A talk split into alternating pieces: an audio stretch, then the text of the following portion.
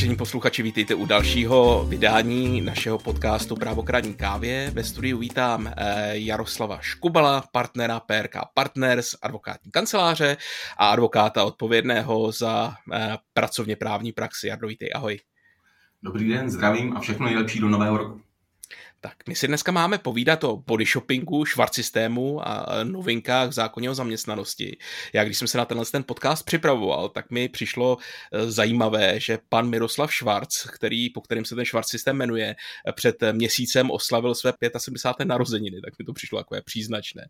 Proč my se vlastně budeme bavit o švart systému a body shoppingu? Co je, co je nového? Proč je to tak zajímavé?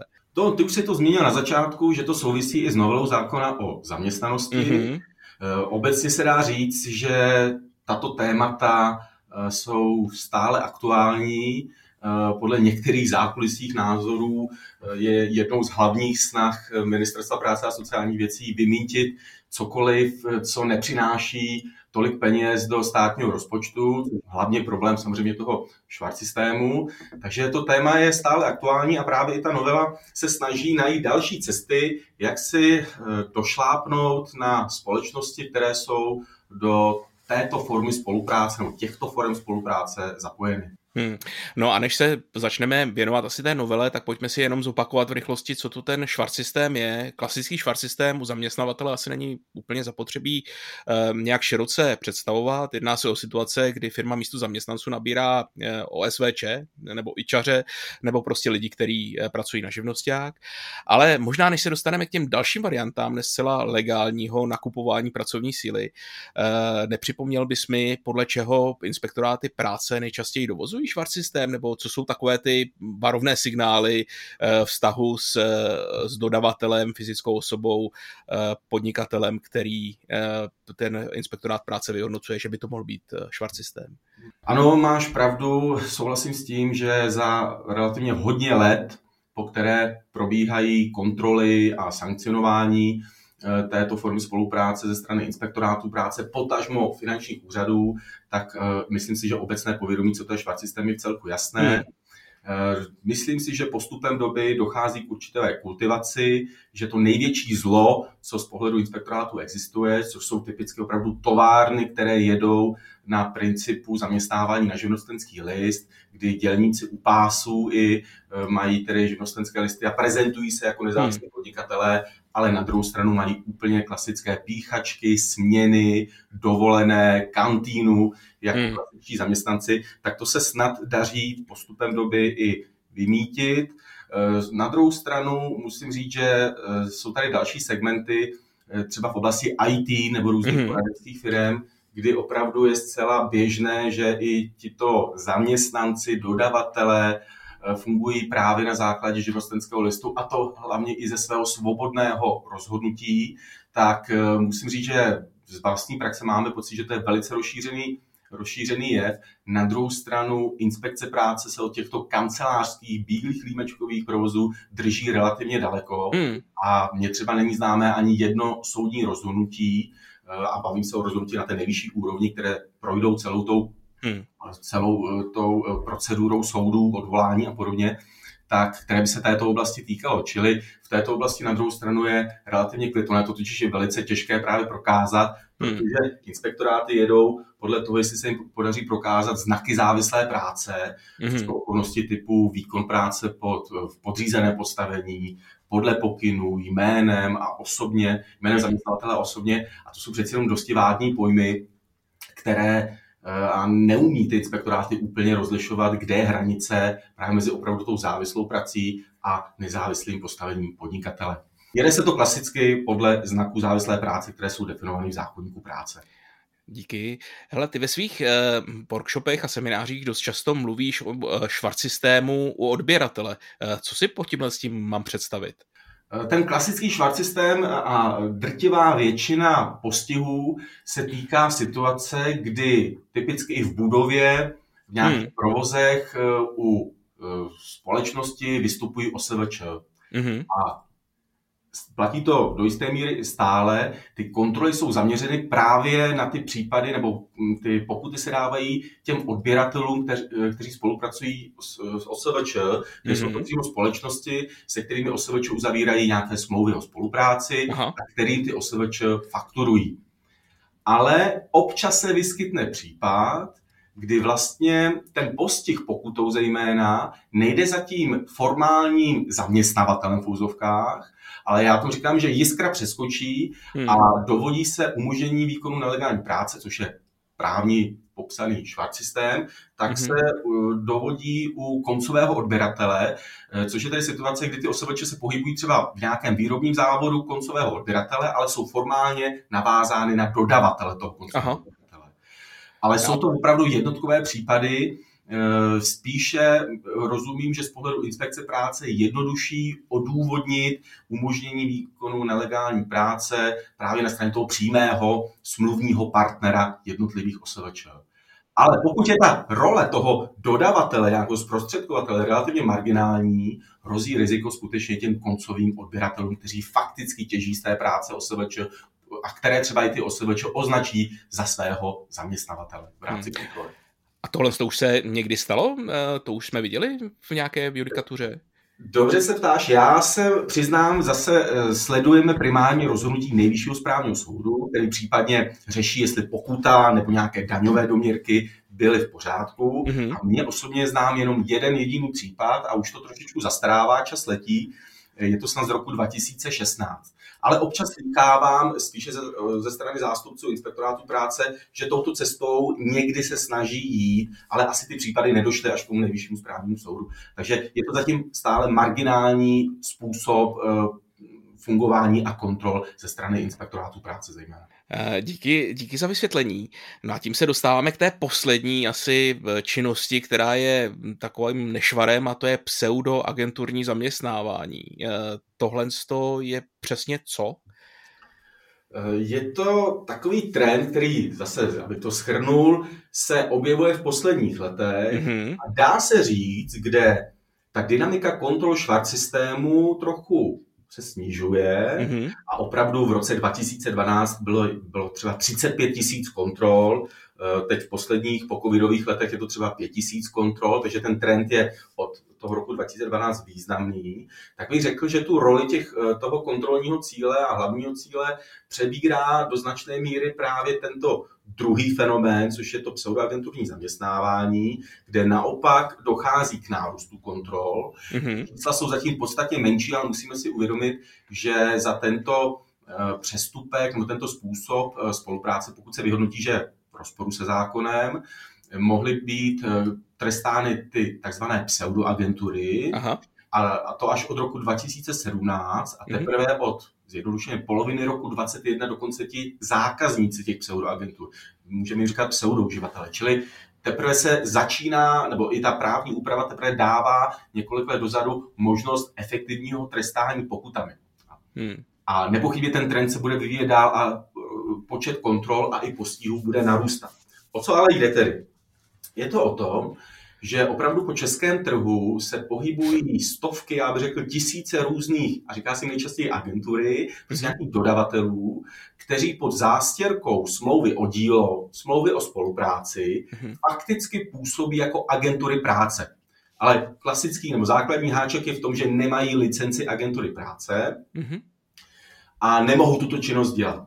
Tou činností se myslí to, že na místo klasické služby, byť formálně na základě smlouvy o poskytování služeb, eh, je vlastně jediným smyslem a přínosem této agentury, že dohodí lidi, pronajme mhm. lidi, sežene lidi, často podle výběru těch zákazníků, ale pak už se o ně nestará. Čili není to ten klasický dodavatel služeb, který samozřejmě má plnou odpovědnost i za následnou činnost eh, těch svých zaměstnanců nebo třeba i subdodavatelů, ale je to opravdu jenom činnost agentury práce. Tady máte lidi a pak už se říďte, veďte, organizujte, dělíte si s nimi v zásadě, co chcete ale zároveň já jako ta pseudoagentura vám za ně fakturuju a vyplácím je z, z toho zisku, který takhle generuju. Ano, ono je to složitější, ale uh, aby to bylo vůbec to pseudoagenturní zaměstnávání, tak se musí jednat teda skutečně, že ty fyzické osoby jsou zaměstnanci, mm-hmm. A e, ano, ta pseudoagentura si prostě platí svoje lidi, své zaměstnance a jenom fakturuje zákazníkovi a zase velice podobně nebo úplně stejně jako agentura práce v zásadě fakturuje mzdové náklady mm-hmm. A nějakou marži navíc. Ale vzhledem k tomu, že to není vůbec deklarováno, že to je agenturní zaměstnání, hmm. tak jsou tam jako výrazné odlišnosti zase v tom smyslu, že e, se nedodržují ty základní podmínky agenturního zaměstnávání, což je především princip, že ti řádně přidělení zaměstnanci by měli mít stejné mzdové podmínky jako vlastní zaměstnanci e, toho zákazníka. Jinak řečeno, tato forma spolupráce je prostě mnohem levnější než činnost řádných hmm. agentur a mimo jiné ty řádné agentury to docela válcuje na trhu. Jasně, ty jsi říkal, že eh, ta regulace se pozvolna vyvíjí, tak jak se vyvíjí ten trh a poslední iterací je právě ta nedávná změna zákona o zaměstnanosti. Co se mu přináší a od kdy vlastně platí? Eh, ta novela eh, prošla relativně, nebo finální, finální fáze legislativního procesu byla velice rychlá až překotná a stihlo se to tak, aby začala platit, nabyla účinnosti od 1.1.24, čili mm-hmm. opravdu relativní relativně velká aktualita. Navíc v tom legislativním procesu došlo k tomu, že se ty původní návrhy významně změnily, překopaly v rámci druhého čtení. Podle našich informací zjednodušeně na zásah Ministerstva práce a sociální věcí, mm-hmm. jak mhm. jsem zmínil na začátku, ten přístup po zpřísnění, respektive vymícení nějakých eh, spoluprací, které nevedou k řádným podvodům, jako v případě standardního zaměstnání, tak to bylo vedeno touto myšlenkou a docela se to překopalo a některé ty změny byly relativně docela skryty, respektive díky tomuto způsobu přijetí toho zákona mimo jiné třeba nemáme uh, nějaké odůvodnění vodítka hmm. v rámci důvodové zprávy, protože ten původní návrh, kde se dělá důvodová zpráva, vysvětlení, co je cílem, kam se má dojít uh, tou novou právní pravou, tak byla vlastně dělána s, tím, s tou první verzi, která se dosti liší od té finální, respektive změněné. Mm-hmm. Takže zůstalo to trošku skryto, musím říct, a těch změn je tam celá řada. Mm-hmm. Jednak velká část se týká opravdu těch řádných agentur, bohužel, zase hodně zjednodušuju, ale dá se skrnout, že stále dochází spíše ke zpřísňování jejich činnosti mm-hmm. a tedy i prodražování jejich služeb, což bude vytvářet zejména tlak právě buď na švart systém nebo to pseudoagenturní zaměstnávání. Ale to teď tady není důležité snad z pohledu běžných firm, běžných zaměstnavatelů, jenom si musí dát pozor, pokud spolupracují i s řádnou licencovanou agenturou práce, mm-hmm. tak se změnilo to, že bohužel ten uživatel, ten klient této agentury nemůže ze dne na den ukončit to dočasné přidělení konkrétního zaměstnance, je potřeba mu mm-hmm. poskytnout 14 denní hůtu.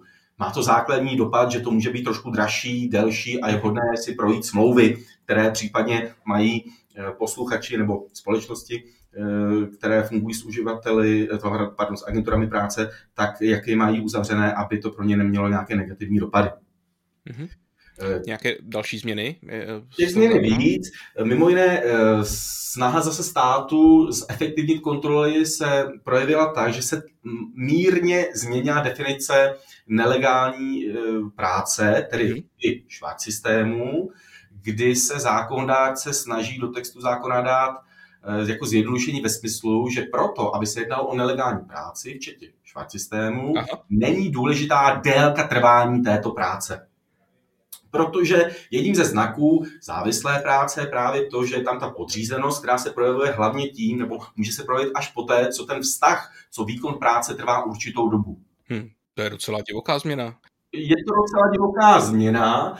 E, myslím si mimochodem, že prostě tady stejně ty kontrolní orgány narazí na soudy, které, si, které nemají úplně rády, když se jim dávají takovéto zjednodušující pokyny, hmm. které prostě jsou i nelogické do značné hmm. Navíc tedy je pravda, že pokud jde o ten klasický švart systém, tak ta dlouhodobost, prokazování dlouhodobosti, eh, spolupráce, což je prakticky opravdu klíčový moment, tak většinou není tak problematická, protože pokud už nějaká společnost spolupracuje s OSVČ tak a spolupracuje delší dobu, tak se dá ta dlouhodobost jednoduše zjistit z uzavřené smlouvy, potažmo z faktur. Hmm. Ona ta, mm, ta definice nebo ten ta změna, že není důležité, jak dlouho už někdo někde pracuje, se asi více v praxi projeví u jiného typu nelegální práce, což je práce na černo, kdy člověk pracuje pro někoho jiného bez jakékoliv smlouvy a mimochodem bez odvodů. Hmm. jsou to teda samozřejmě z toho z toho finančního pohledu jako největší problém, nejvíce problematická spolupráce, kde často těm kontrolám asi obě strany říkají, že teď právě začaly. Mm-hmm. A e, tady asi se možná opravdu hraje o to, nebo bude fungovat e, tento prvek, že tedy ta, spolu, ta délka té práce e, není zásadní a proto ty postihy by mohly být v těchto případech takto účelové obrany ze strany kontrolovaných osob. No ne, ale takhle, jak to říkáš, tak to skoro vypadá, že když já třeba jako právník napíšu sousedovi nějaké podání na, na úřad a on mi za to dá lahev vína, tak eh, skoro bych jako mohl zapadnout do té definice mm, nelegální práce. Máš pravdu, jsou tady obavy, že po této změně by se i v případě fakturo, fakturovaných služeb hmm. dalo hovořit o tom, že když to hodně přeženu právě ať už právník nebo instalatér, který přijde hmm.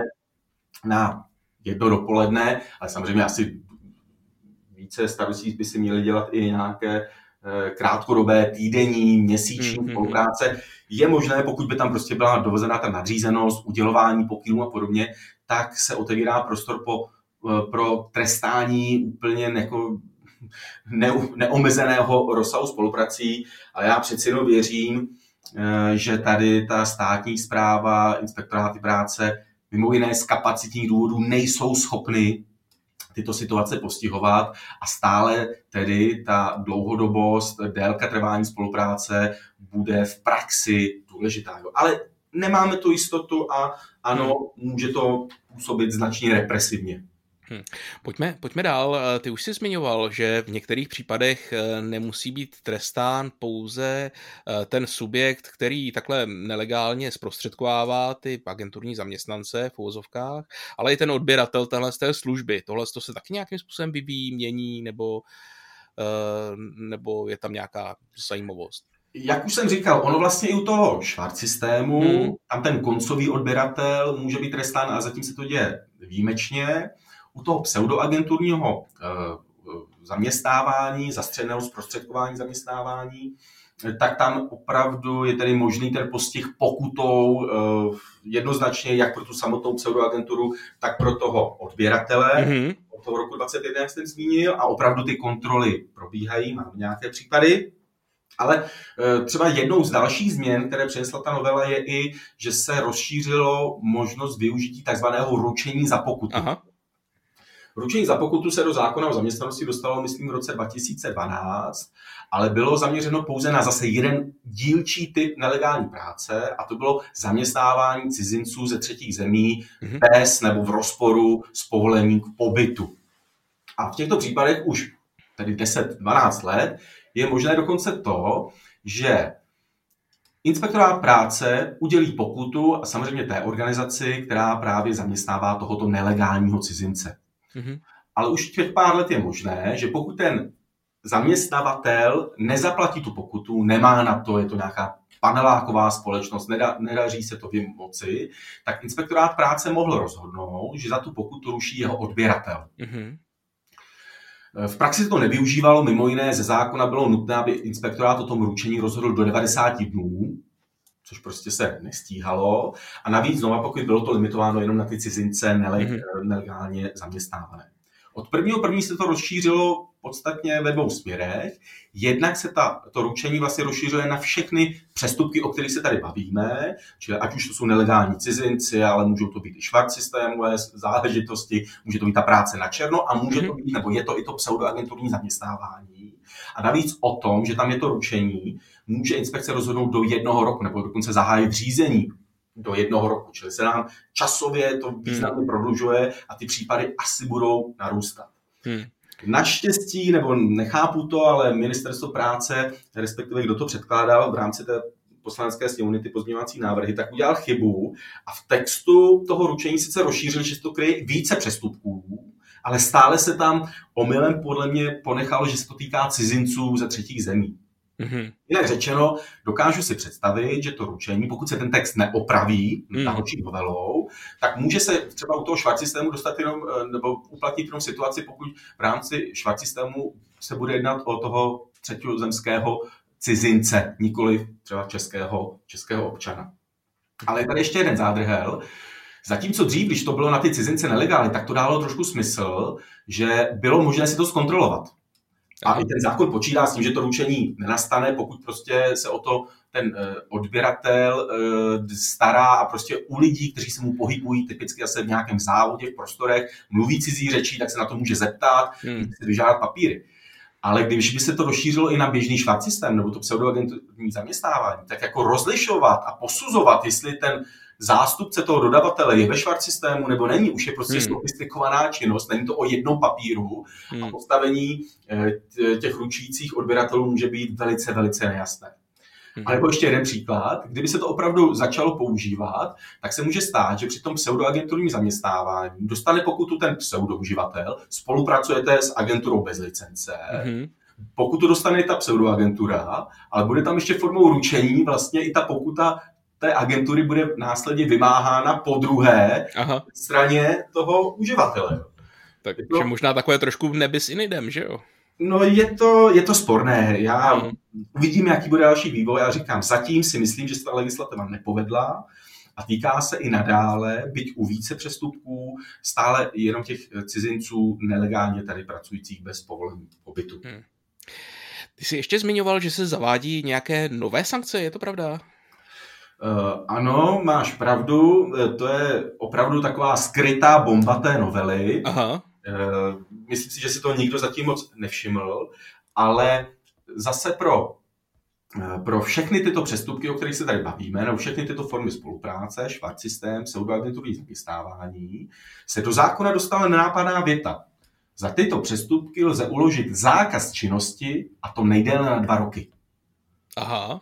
Když si to převedeme do lidské řeči, tak to znamená, že ať už třeba ten pseudouživatel nebo ta firma, která dodává OSVČ, no. tak uh, může dostat pokutu, ale vedle toho může ještě dostat zákaz činnosti. Prosím, ne zákaz činnosti nějakého OSVČ, Jasně. ale zákaz veškerého podnikání uh, té dané společnosti osoby. Aha. Pravda, jenom na dva roky. No nicméně to je prostě likvidace a um, bude o, té, o této pokutě budou rozhodovat stejní lidé, tak pardon, o tomto postihu, o tom zákazu činnosti, budou rozhodovat stejní právníci inspektorátu práce, kteří právě rozhodují případně o té pokutě. Čili žádní specialisté, žádní odborníci, mimochodem neexistuje žádná metodika k tomuto. Aha. A uh, jako to, že vám soud za tři roky zruší tento zákaz činnosti, už, hmm. vás prostě nezachrání. No, to jasně. Eh, já věřím, že samozřejmě smyslem je, aby se tento zákaz činnosti uděloval opravdu těm, zejména typicky těm pseudoagenturám, jejichž jedinou hlavní činností je právě v rozporu se zákonem bez licence agentury práce eh, přidělovat eh, své zaměstnance. Jo? Hmm. Ale ono, ty nejhorší, nebo tyto nejhorší společnosti případně jsou většinou právě toho typu panelákových SROček, hmm které v případě jakékoliv sankce eh, převedou podíly a jednatelství na nějaké další zahraniční osoby a založí si novou společnost a jdou dál.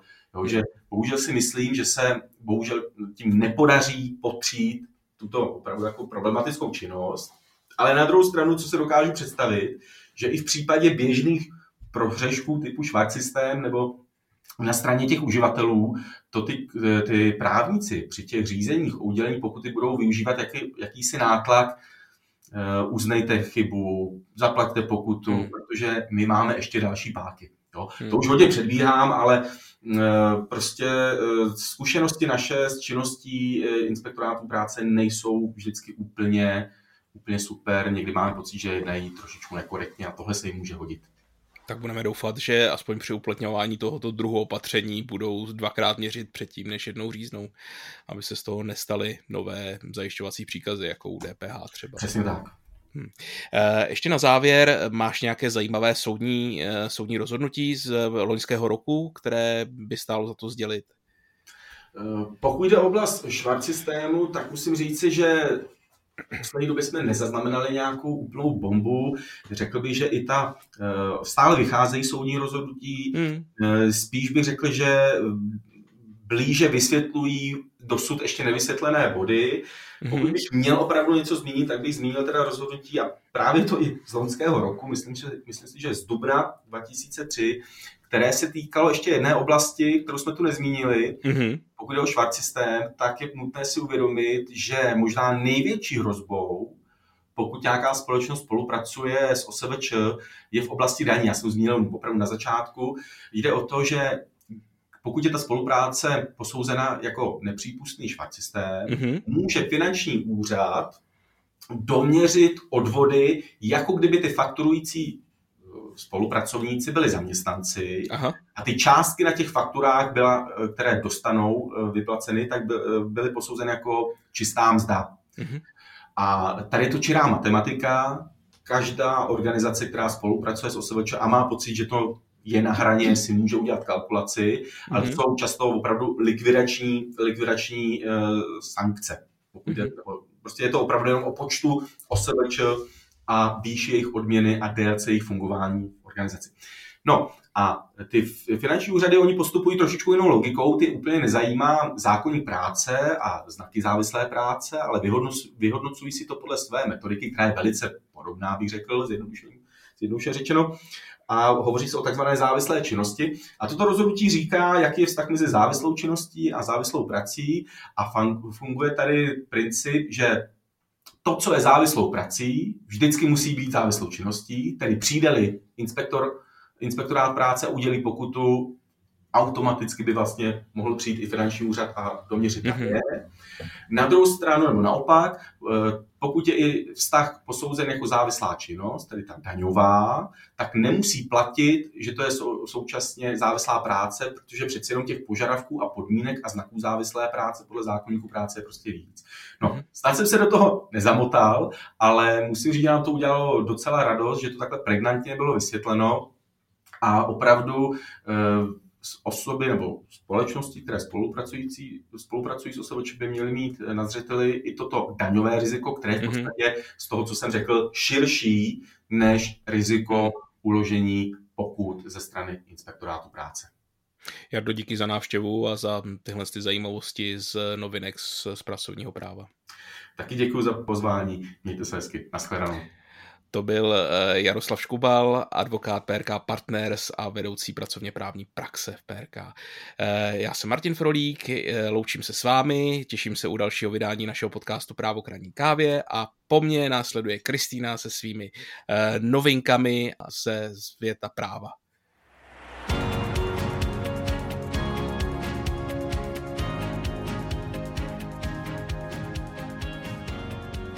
Vážení posluchači, od mikrofonu vás nyní zdraví Kristýna Faltinková. Já doufám, že jste si užili rozhovor s mými okouzlujícími kolegy. A nyní se podíváme, co v novém roce se urodilo v legislativě a judikatuře. Mám pro vás dvě velké legislativní novinky. Tou první je novela soudního řádu správního, což je komplexní novela, které, eh, jejímž cílem je vlastně po 20 letech od účinnosti tohoto zákona, tak eh, nějakým způsobem jej upravit. Nemá to být revoluce, spíše evoluce, která bude zapracovávat mimo jiné i závěry z judikatury Nejvyššího správního soudu a ústavního soudu, kdy jedním z cílů je, aby už nevznikaly třeba další výkladové potíže. Já bych vám ráda některé ty novinky, které má novela přinést, lehce představila. Samozřejmě jedním klasickým cílem je zrychlení a racionalizace řízení ve správním soudnictví. K tomu by mělo mimo jiné vést to, že dojde k revizi odkladného účinku a předběžného opatření, také bude doplněn eh, institut uspokojení navrhovatele, tak aby tato úprava byla uživatelsky přívětivá a mohla plnit svůj účel. Současně bude povin, novou povinností připojit k žalobě proti rozhodnutí i opis rozhodnutí správního orgánu prvního stupně, protože žaloba se podává až po rozhodnutí odvolacího orgánu, tudíž standardně se připojuje rozhodnutí odvolacího orgánu, nově se bude připojovat i rozhodnutí prvního stupně. A mimo jiné se v rámci té novely řeší i problém takzvaně obživlých rozhodnutí správního orgánu, což je situace, kdy například krajský soud věc vrátí správnímu orgánu, ten rozhodne, avšak rozhodnutí krajského soudu, na základě kterého se to tomu správnímu orgánu vrátilo, tak je poté zrušeno nejvyšším správním soudem. Další změny, které by měly mít vysloveně do, pozitivní dopad na práva účastníků řízení, tak jsou uh, možnost přeskoumávat stavovské předpisy vydávané profesními komorami a rozšíření okruhu osob, které mohou přeskum navrhovat, rozšíření definice osoby zúčastněné na řízení, Potom uh, novinkou bude, že v důsledku nebo v souvislosti se zásadou rovnosti účastníků by měl i správní orgán mít uh, právo na náhradu nákladů řízení v případě, že bude úspěšný v řízení. Avšak kromě skutečně vynaložených hotových výdajů se budou tyto náklady řízení stanovovat paušálně. Nově bude stanovená možnost autoremedury, pokud soud prvního stupně udělá chybu ve výpočtu náhrady nákladů řízení, protože jenom proti eh, na, vlastně výroku o výši náhradě nákladů řízení nebylo možné se eh, odvolat k nejvyššímu správnímu soudu. Dále bude výslovně zakotvena poučovací povinnost soudu ve vztahu k žalobnímu typu, tedy pokud podle soudu jste zvolili nevhodný žalobní typ, musíte být výslovně upozorněni na to, že máte nesprávné ustanovení soudního řádu správního, a až poté, když na to nebudete reagovat a v přiměřené lhůtě neodstraníte chybu, tak by mohl soud tu žalobu zamítnout nebo odmítnout. Novinkou bude také prolomení kasačního principu eh, rozhodování správních soudů u posuzování nároku na mimořádnou úhradu z veřejného zdravotního pojištění. Jde vlastně o situace, kdy někdo žádá za pacienta jehož zdravotní stav je tak vážný, že každé zdržení zvyšuje riziko, že odpovídající léčba nebude včas podána, avšak probíhá spor s pojišťovnou o to, zda ta léčba bude uhrazena, tak aby takovéto řízení mohlo probíhat rychleji a současně bude rozšířena i možnost, aby nejvyšší správní soud věc sám posoudil a nevracel ji krajským soudům a tím pádem částečně dojde k zamezení pingpongu mezi jednotlivými stupni správního soudnictví. Což jsou změny, které by mohly představovat jistý zásah do práv účastníků řízení nebo jejich omezení tak je eh, vlastně zrychlený postup soudů v případě šikanózních a zjevně bezúspěšných návrhů, kdy správným soudům se nově, eh, nově umožní, aby takové návrhy odmítly, jelikož sledují zjevné zneužití práva, práva anebo jsou zjevně bezdůvodné. Také dojde k redukci věcí, které by měly správní soudy projednávat přednostně tak, aby tam zůstaly opravdu ty nejdůležitější a na ty měly soudy eh, přednostní právo se s nimi vypořádat, což eh, ovšem nemá vést k tomu, že nebudou dodržovány lhuty pro rozhodování v těch ostatních věcech. Bude posílena i koncentrace řízení, což znamená, že eh, vlastně účastníci řízení by své návrhy, eh, co se týče důkazů a samotná tvrzení, měli předložit soudu eh, v co nejkratší době tak, aby došlo ke zrychlení a hospodárnosti vlastně řízení a dojde i k doplnění následků, které budou stíhat účastníka řízení, který nesloží požadovanou zálohu na provedení důkazu a to eh, vlastně v podobě eh, možnosti soudu, že ten důkaz, ke kterému se záloha měla vztahovat, tak vůbec neprovede. Další zásadní novela, která je nyní v připomínkovém řízení, je novela eh, zákona o trestním řízení, tedy trestního řádu. A v rámci této novely tak e, se mimo jiné řeší e, vlastně zásah do společného jmění manželů, protože v současné době nelze uložit propadnutí náhradní hodnoty ze společného jmění manželů tudíž spotřebováním nebo jiným zužitkováním věci, která byla výnosem z trestné činnosti, se pachatel může vyhnout vlastně úplně majetkovému postihu, pokud nemá jiný majetek, který by byl jeho, v jeho výlučném vlastnictví a veškerý jeho další majetek je součástí SJM. Tudíž by se měla vlastně ta množina majetku, který, na který lze dosáhnout v rámci trestního řízení, rozšířit i na majetek v rámci SEM.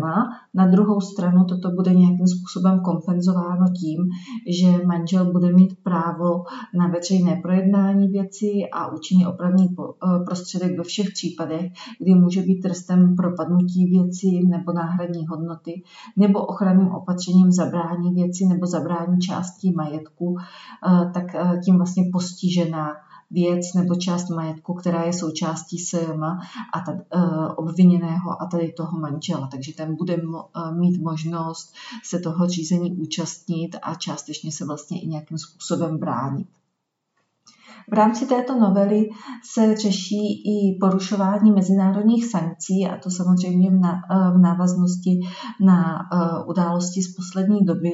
Mimo jiné, tak v souvislosti s transpozicí směrnice o porušení sankcí je nutné reflektovat požadavek, aby bylo zavedeno opatření nezbytné k tomu, aby bylo možné v trestním řízení zajistit a konfiskovat majetek, na který se vztahují omezující opatření Unie, pokud v souvislosti s ním ním osoby, které jsou na tzv. sankčních seznamech, spáchají nebo se účastní na spáchání trestného činu porušení omezujících opatření Unie. Další bod, který je řešen touto novelou, je navracení výnosů z trestné činnosti poškozeným, protože se ukázalo, že při nakládání s nemovitostmi, které by se měly vrátit, tak uh, ta úprava v tuto chvíli obsažená v trestním uh, řádu, tak není dostačující, protože katastr nemovitostí vlastně uh, na základě toho rozhodnutí není schopen provést změnu. Jelikož rozhodnutí podle trestního řádu nemá z hlediska věcného či závazkového práva konstitutivní či deklaratorní charakter, tak nelze na základě tohoto práva eh, zajistit změnu zápisu vlastnického práva v katastru nemovitostí a poškozený se musí obrátit občanskoprávní žalobou na civilní soudy, což je zbytečně složité, zdlouhavé a nákladné. Navrhuje se proto, aby bylo možné rozhodnout o určení vlastnického práva přímo soudcem v trestním řízení. Potom je také řeč, řešeno přijetí textu Lublaňsko-Hákské úmluvy a dále posledním bodem je využití videokonferencí v trestním řízení, které už nyní probíhá, nicméně podmínky pro provádění výslechu prostřednictvím videokonferenčního zařízení budou upraveny tak, že nebude vyžadována neustálá přítomnost osoby ověřující totožnost, a současně se také eh, řeší připravované datové úložiště Ministerstva spravedlnosti, které bude možné využít k uchovávání zvukových a obrazových záznamů podřízených o úkonu, včetně záznamu o tady tom videokonferenčním výslechu a bude možné vlastně zajistit uh, si jakési nahlížení do tohoto úložiště na místo nahlížení uh, do spisu. Další novely eh, jsou už, eh, řekněme, menšího významu, byť samozřejmě pro někoho mohou být mnohem důležitější. Eh, mimo jiné je to novela zákona o spotřebních daních, ta vlastně navazuje na konsolidační balíček a na základě podnětů dotčených subjektů i správců daně, tak mění některá ustanovení, která byla v rámci konsolidačního balíčku doplněna či, či upřesněna. Dále je to novela zákona o zdravotních službách, kdy současně dochází i k novele zákona o sociálních službách a cílem je zavedení sociálně zdravotních služeb, což bude vlastně nový typ eh, tady těchto služeb, kdy se bude spojovat sociální služba se zdravotní službou v rámci eh, vlastně jedné služby. Bude tam docházet ke koordinaci, včetně možnosti předávání si informací o těch eh, osobách, které čerpají ty sociální a zdravotní služby. Takže například eh, v domově pro seniory bude možné poskytovat zdravotní služby samozřejmě za určitých podmínek, mimo jiné k tomu bude třeba licence. Co je eh, zajímavé z pohledu nového stavebního zákona, tak v připomínkovém řízení máme konečně, bych řekla, vzhledem k tomu, že od 1. ledna eh, jsou zrušeny prováděcí vyhlášky ke starému stavebnímu zákonu a nový stavební zákon je v platnosti a účinnosti, byť v jakémsi přechodném, eh, přechodném období, kdy se na většinu staveb zatím ještě nevztahuje tak v připomínkovém řízení máme návrh vyhlášky o provedení některých ustanovení stavebního zákona. Ten eh, zejména přináší vlastně nové formuláře žádostí o úkony stavebního úřadu a potom eh, upravuje ještě některé další eh, drobnosti, například rozsah a obsah systému stavebně technické prevence, včetně obsahových náležitostí oznámení výskytu závady nebo havárie. Další vyhláška, která je možná ještě důležitější, je nová vyhláška o dokumentaci staveb, která vlastně bude určovat, co má být obsahem projektové dokumentace, kterou budete předkládat stavebnímu úřadu v případě, že budete žádat o povolení záměru a potom samozřejmě i dalších navazujících projektových dokumentací. O tomto byla vedena velká diskuze a aspoň na základě prvotní kontroly a jsme pořád ještě v připomínkovém řízení, takže ta úprava může doznat ještě nějakých změn. Tak to vypadá, že tato vyhláška eh, odpovídá původnímu záměru, že dokumentace pro povolení záměru nebude tak podrobná jako dokumentace pro stavební eh, povolení, jak jsme ji znali podle předchozí právní úpravy. Poslední novela, kterou bych eh, ráda zmínila, je novela zákona o elektronizaci zdravotnictví, která doplňuje nové možnosti sdílení zdravotních záznamů, a to takzvané eh, elektronické Z-karty a elektronické žádanky nebo e-žádanky a e-Z-karty a rozšiřuje centrální služby elektronického zdravotnictví. Současně ale dochází i k rozšíření práv pacienta, který bude mít možnost lépe komunikovat v rámci elektronického zdravotnictví a měla by být usnadněna výměna informací mezi poskytovateli zdravotních služeb.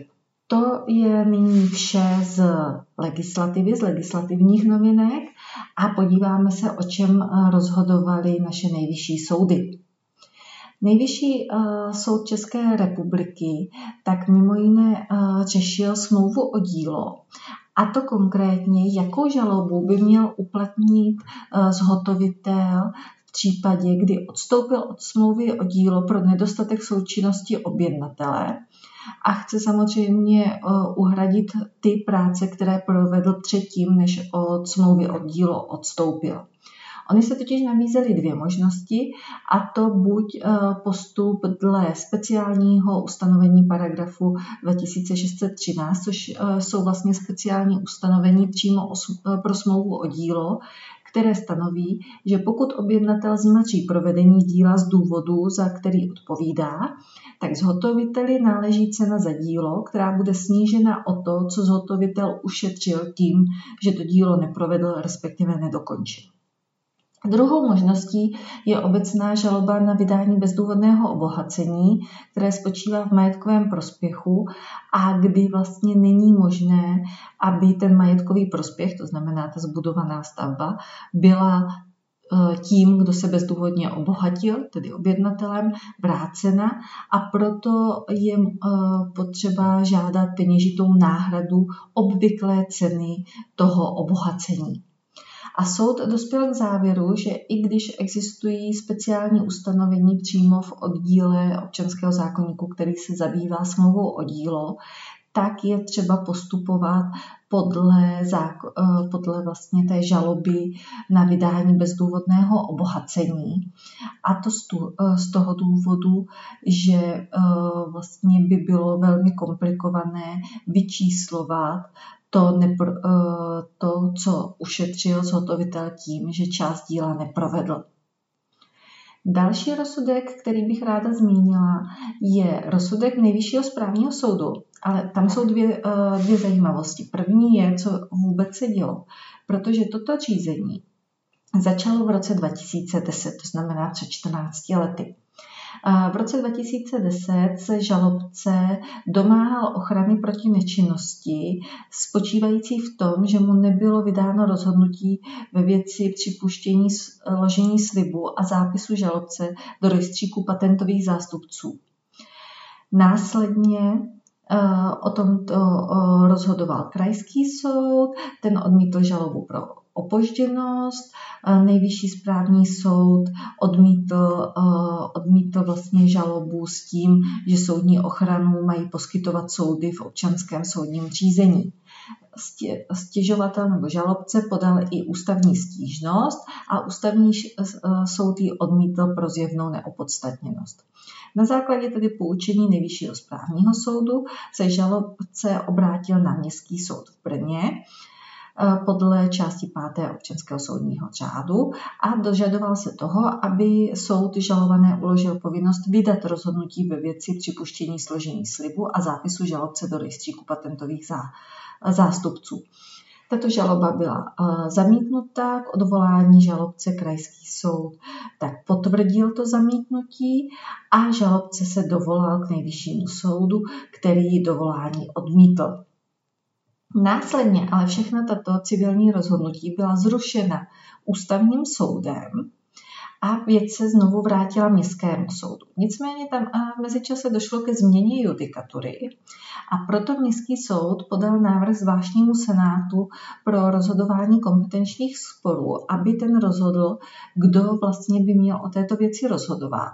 A zvláštní senát tak v roce 2021 rozhodl, že příslušným je, eh, je vlastně soud ve správním soudnictví. Tudíž zase zrušil ta předchozí rozhodnutí krajského soudu a nejvyššího správního soudu ve správním soudnictví a poslal to zpátky do eh, správního soudnictví. Takže prakticky od roku 2010, kdy byla podána žaloba, do roku 2021 eh, se řešilo, kdo vůbec má o té věci rozhodovat. Poté, kdy konečně to bylo postaveno na jisto, tak se začalo teprve řešit meritum věci. A to situace, kdy vlastně ten eh, žalobce, ten stěžovatel, si stěžoval na to, že měla mu být umožněna uh, složení slibu a zápis do uh, seznamu patentových zástupců, protože má splněnou odbornou praxi a složil příslušnou zkoušku. Nicméně v rámci řízení se ukázalo, že eh, odbornou praxi tak vlastně slo, eh, podle jeho názoru složil tím způsobem, že se dopouštěl takzvaného vynklačení, protože on byl daň, eh, daňovým poradcem. A jako daňový poradce tak eh, podával návrhy na zápis eh, patento, eh, patentových známek a zastupoval vlastně v patentovém řízení osoby a to v relativně velkém rozsahu, z čehož dovozoval to, že má tu tříletou požadovanou praxi.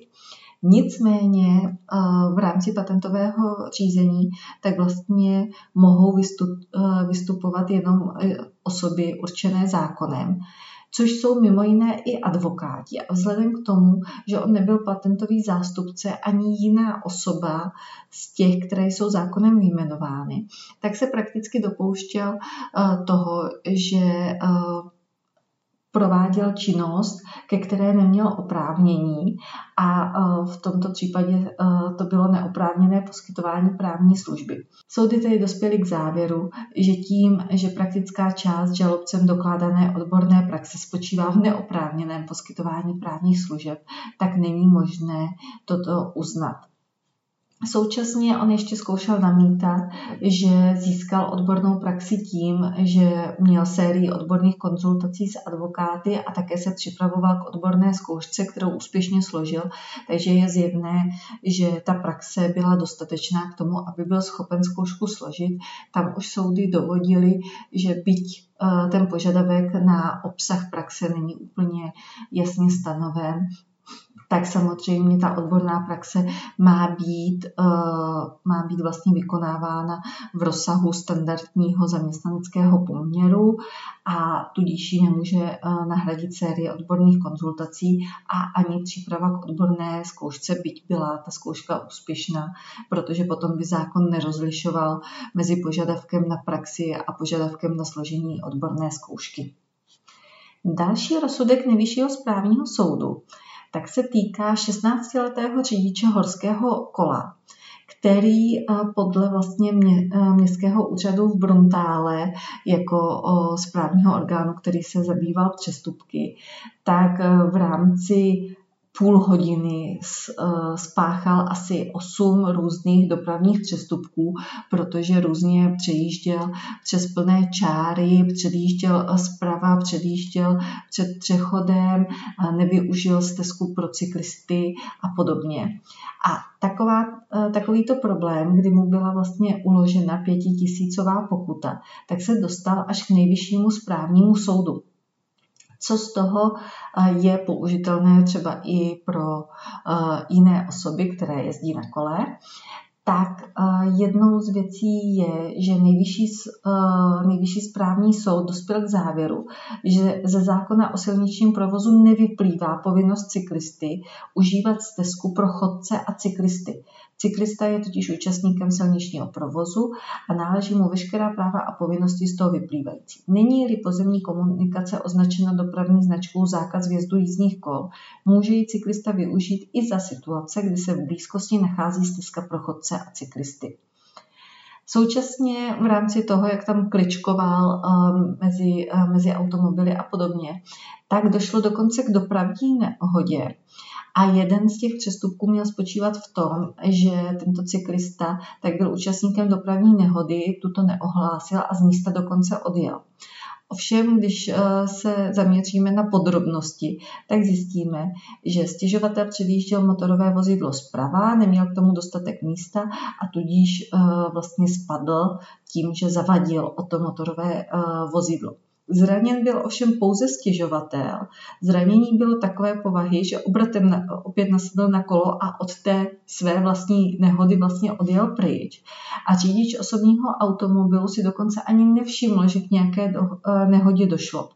V tomto případě, byť formálně byly na, uh, naplněny veškeré znaky toho přestupku uh, ujetí od dopravní nehody, tak soud dospěl k závěru, že opravdu tady není naplněna takzvaná materiální stránka. To znamená, že ta podstata, proč tento přestupek vůbec uh, existuje, tak nebyla naplněna, protože tady, když to zjednoduším, se vůbec nikomu nic nestalo. Jediným poškozeným byl ten, kdo sám od té nehody odjel na kole takže eh, není třeba za, to, eh, za toto někoho trestat. Na druhou stranu obecně eh, nejvyšší soud konstatuje, že u většiny přestupků na úseku dopravy, kde je chráněný zájem na bezpečnosti a plynulosti provozu, tak často bude platit, že materiální stránka, to znamená ta podstata toho správního deliktu, je naplněna již tím, že dojde k naplnění skutkové podstaty přestupku, takže stačí, aby byly ty zákonné požadavky naplněny. A tím už je dáno to, že eh, byla vlastně ohrožena bezpečnost a plynulost provozu a ta materiální stránka. Tady to je opravdu výjimečná e, situace, ale teoreticky se to cyklistům někdy může hodit. Další rozhodnutí tak je od nejvyššího soudu a to z oblasti trestního práva. Konkrétně se e, jedná o vlastně trestní eh, nebo přečin popírání, spochybňování, schvalování a ospravedlňování genocidia podle paragrafu 405 trestního zákoníku. K tomuto eh, přečinu došlo tím, že vlastně eh, ta obviněná zajistila překlad knihy, který se nazývá Mytus 6 milionů, která byla do, uh, dostupná elektronicky v anglickém jazyce, avšak ona ji přeložila do jazyka českého a nech, uh, vlastně umožnila jeho prodej. A to uh, tak to učinila, ačkoliv byla srozuměna s tím, že obsah této knihy patří do diskurzu popírání holokaustu a prostředí lidí popírajících holokaust. V rámci řízení tak eh, mimo jiné ta obviněná vlastně eh, namítala, že eh, ona nemohla být, nemohla být tím, kdo spáchal tento, tento přečin, protože není autorem té knihy. A ukázalo se, že vlastně v rámci nejvyššího soudu tak dva různé senáty na to, to mají rozdílný názor, protože senát číslo 8 v předchozím svém rozhodnutí tak uvedl, že eh, přečin popírání, spochybňování, schvalování a ospravedlňování genocidia nemohli obvinění spáchat knižním vydáním projevů Adolfa Hitlera, neboť pachatelem by mohl být toliko autor sám, to je Adolf Hitler, když snahy o ospravedlnění nacistického genocidia či jiných nacistických zločinů nebyly zjištěny ani v samotných předmluvách k vydávané knize. Proto se vlastně tady touto věcí zabý, uh, zabýval Velký senát trestního kolegia, aby sjednotil tu praxi jednotlivých senátů a rozhodl, jak je třeba postupovat. No a uh, Velký senát dospěl k závěru, že v tomto případě tak došlo ke spáchání přečinu.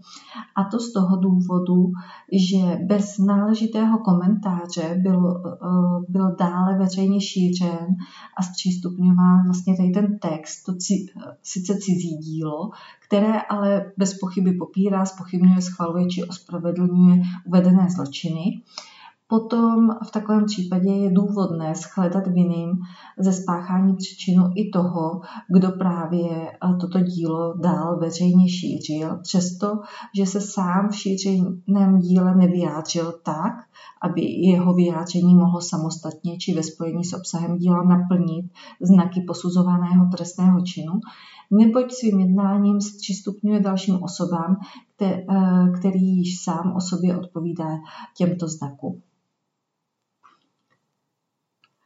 Kdy tam uh, ona vlastně, ta vydavatelka nebo její zástupci se bránili mimo jiné i tím, že oni neměli v úmyslu uh, spáchat uh, ten trestný čin, respektive uh, neměli uh, v úmyslu uh, spochybňovat, schvalovat či ospravedlňovat uh, tyto zločiny, ale jejich úmyslem bylo získat finanční prospěch tím, že vydají uh, ten překlad té knihy ale tady jsou to vlastně dospěl k závěru, že ten úmysl je naprosto nepodstatný a neobstála vlastně ani ta argumentace, že to dílo je v angličtině volně dostupné ke stažení z webu, protože tím, že došlo k jeho překladu, tak vlastně umožnili, aby se k tomuto dílu dostali i další osoby, které v angličtině by si ho nepřečetly, ale e, díky překladu se s tímto dílem mohli seznámit. Z toho rozhodnutí tedy vyplývá, že pokud by mělo e, dojít k vydání a prodeji takovéto knihy, je třeba e, vlastně učinit něco, co by sloužilo jako adekvátní protiváha negativnímu vyznění díla a tím pádem eh, nějakým způsobem to, eh, to okomentovat, doplnit vlastně historická fakta a eh, současně vlastně s nějakým způsobem poskytnout obě strany mince. Nejvyšší soud tedy uzavřel, že k tomu, aby veřejné zpřístupnění eh, díla tohoto typu nenaplnilo znaky skutkové podstaty eh, ve formě popírání, spochybňování, schvalování nebo ospravedlňování genocidia nebo jiných vyjmenovaných zločinů, musí být takové dílo doplněno o nedílnou část, Nesmí tam být jenom vložena, musí být zajištěno, že bude vlastně těm čtenářům dostupná společně s tím dílem. A tato část by měla vyjadřovat nejen odmítavý postoj publikující osoby ke konkrétnímu obsahu díla, ale rovněž i komentář přiléhavě reflektující prokázatelné historické skutečnosti, které se týkají tématu a odpovídají současnému stavu vědeckého poznání dané problematiky, k němuž dospěla historická věda. Takový komentář by dle nejvyššího soudu měl proporcionálně odpovídat rozsahu díla, takže pokud tady máme 200 stránkové dílo, komentář by měl být v odpovídajícím rozsahu. A mám pro vás ještě nálezy ústavního soudu. Zase měníme úplně téma. V prvním případě šlo o místní vyhlášku o poplat poplatků za obecní systém odpadového hospodářství, kdy jedna eh, obec vlastně stanovila poplatek za obecní systém ve výši 700 korun ročně za každou osobu, s tím ale, že současně stanovila úlevu ve výši 200 korun pro osoby přihlášené v obci, které v kalendářním správce, za který se poplatek platí, dosáhly věku v rozmezí 1 až 79 let. A myšlenkou bylo, že osoby mimo toto věkové rozpětí tak produkují více odpadu než eh, osoby ve věku 1 až 79 let. Předpokládám, že u osob 0 až 1 rok tak se nejspíše eh, jednalo o pleny. A eh, vlastně obec tak chtěla zohlednit ten objem. Nicméně došlo opravdu ke zrušení této vyhlášky v napadené části, tedy co se týče té úlevy. A to proto, že obec poskytnutím úlevy směřující k zohlednění rozsahu vyprodukovaného odpadu modifikovala základní parametry poplatku za systém, který má spočívat právě v tom, že je neutrální vzhledem k rozsahu vyprodukovaného odpadu a zásadně je založen na rovném rozložení nákladů mezi jednotlivé skupiny poplatníků. Zatímco existují i jiné typy místních poplatků, které ale se vztahují právě k tomu vyprodukovanému objemu, protože vycházejí buď eh, z objemu nádoby nebo opravdu z hmotnosti či objemu odevzdaného odpadu. Obec vlastně tím, že eh, stanovila tady tuto úlevu dle ústavního soudu, tak eh, jakýmsi způsobem propojila tyto dva typy poplatků a tím eh, překročila rámec stanovený zákonem pro to, co je a není možné.